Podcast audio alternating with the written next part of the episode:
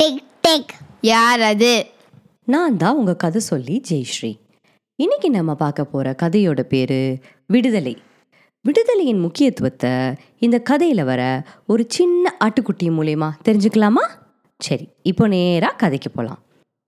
பழனி பக்கத்தில் மலைகள் சூழ ஒரு சின்ன கிராமம் இருந்துச்சு. அந்த கிராமத்தில் சோமசேகர் தாத்தா சோமசேகர் தாத்தாங்க ரொம்ப வருஷமாக தனியாக தான் வாழ்ந்துக்கிட்டு இருந்தார். அந்த ஊர்க்காரங்க எல்லாரும் அவர் செல்லமாக சோமு தாத்தா சோமு தாத்தான்னு சொல்லுவாங்க. அவர் தனியாக இருந்ததுனால அவர் வளர்த்த ஆட்டுக்குட்டிங்க தான் அவருக்கு எப்பொழுதும் துணை. அதனால் இந்த ஆடுங்களுக்கு நல்ல செழிப்பான புல், ருசியான தானியங்கள், இப்படி எல்லாத்தையும் வாங்கி வைப்பார். தினமும் ராத்திரி சோமு தாத்தா இந்த ஆட்டுக்குட்டிங்க எல்லாத்தையும் ஒரு பெரிய பண்ணையில் போட்டு அடைச்சி வச்சுருவார்.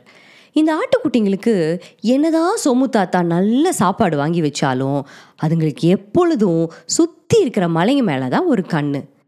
அது ஏன்னு யோசிச்சு பார்த்தா இந்த ஆடுகள் எல்லாம் அந்த மலையை சேர்ந்த ஆடுகள். அதனால் இந்த ஆட்டுக்குட்டிங்களுக்கு கயிறில் கட்டி வைக்கிறதோ இல்லை பண்ணையில் போட்டு அடைச்சி வைக்கிறதோ சுத்தமாக பிடிக்காது.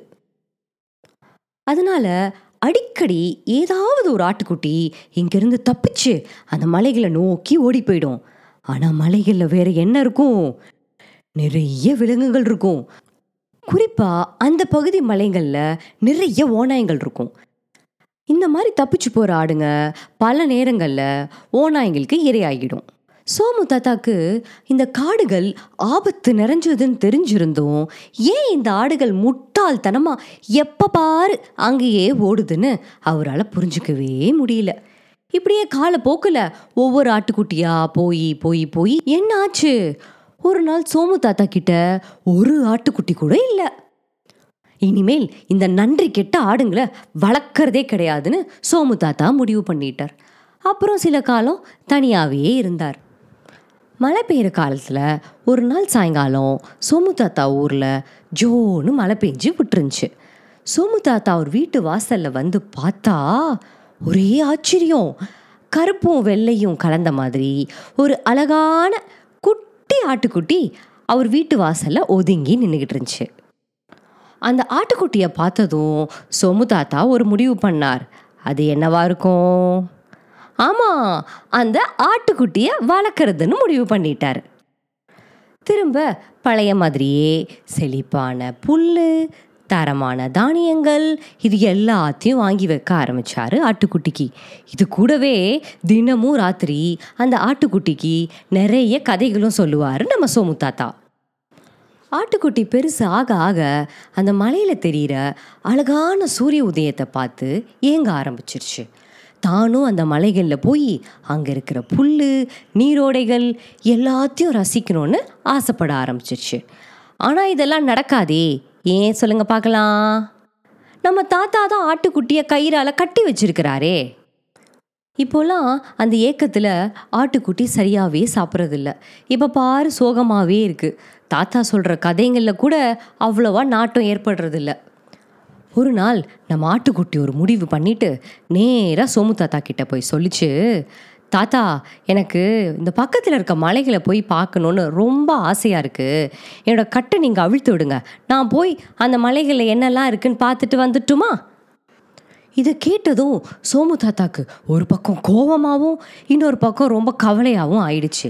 உடனே நம்ம சோமு தாத்தா சொன்னார், மலைகள் ரொம்ப ஆபத்தானது.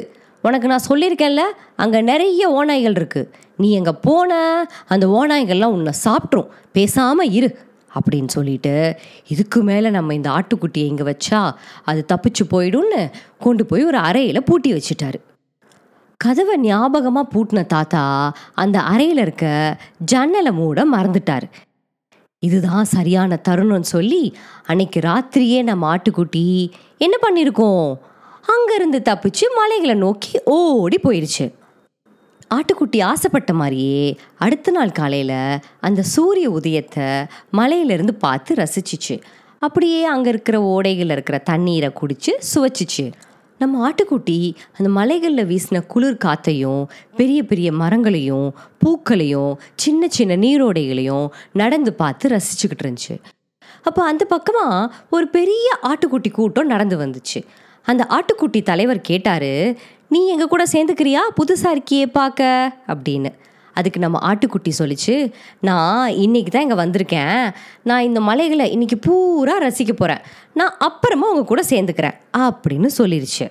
இப்படியே சாயங்கால நேரம் ஆக சூரியன் அஸ்தமிச்சிருச்சு. இரவு வர வர வர காடும் இருள் சூழ்ந்ததாகிருச்சு. இரவு நேரத்துக்காக காத்திருந்த ஓநாய் நம்ம ஆட்டுக்குட்டி இருக்கிற திசை நோக்கி போக ஆரம்பிச்சிச்சு.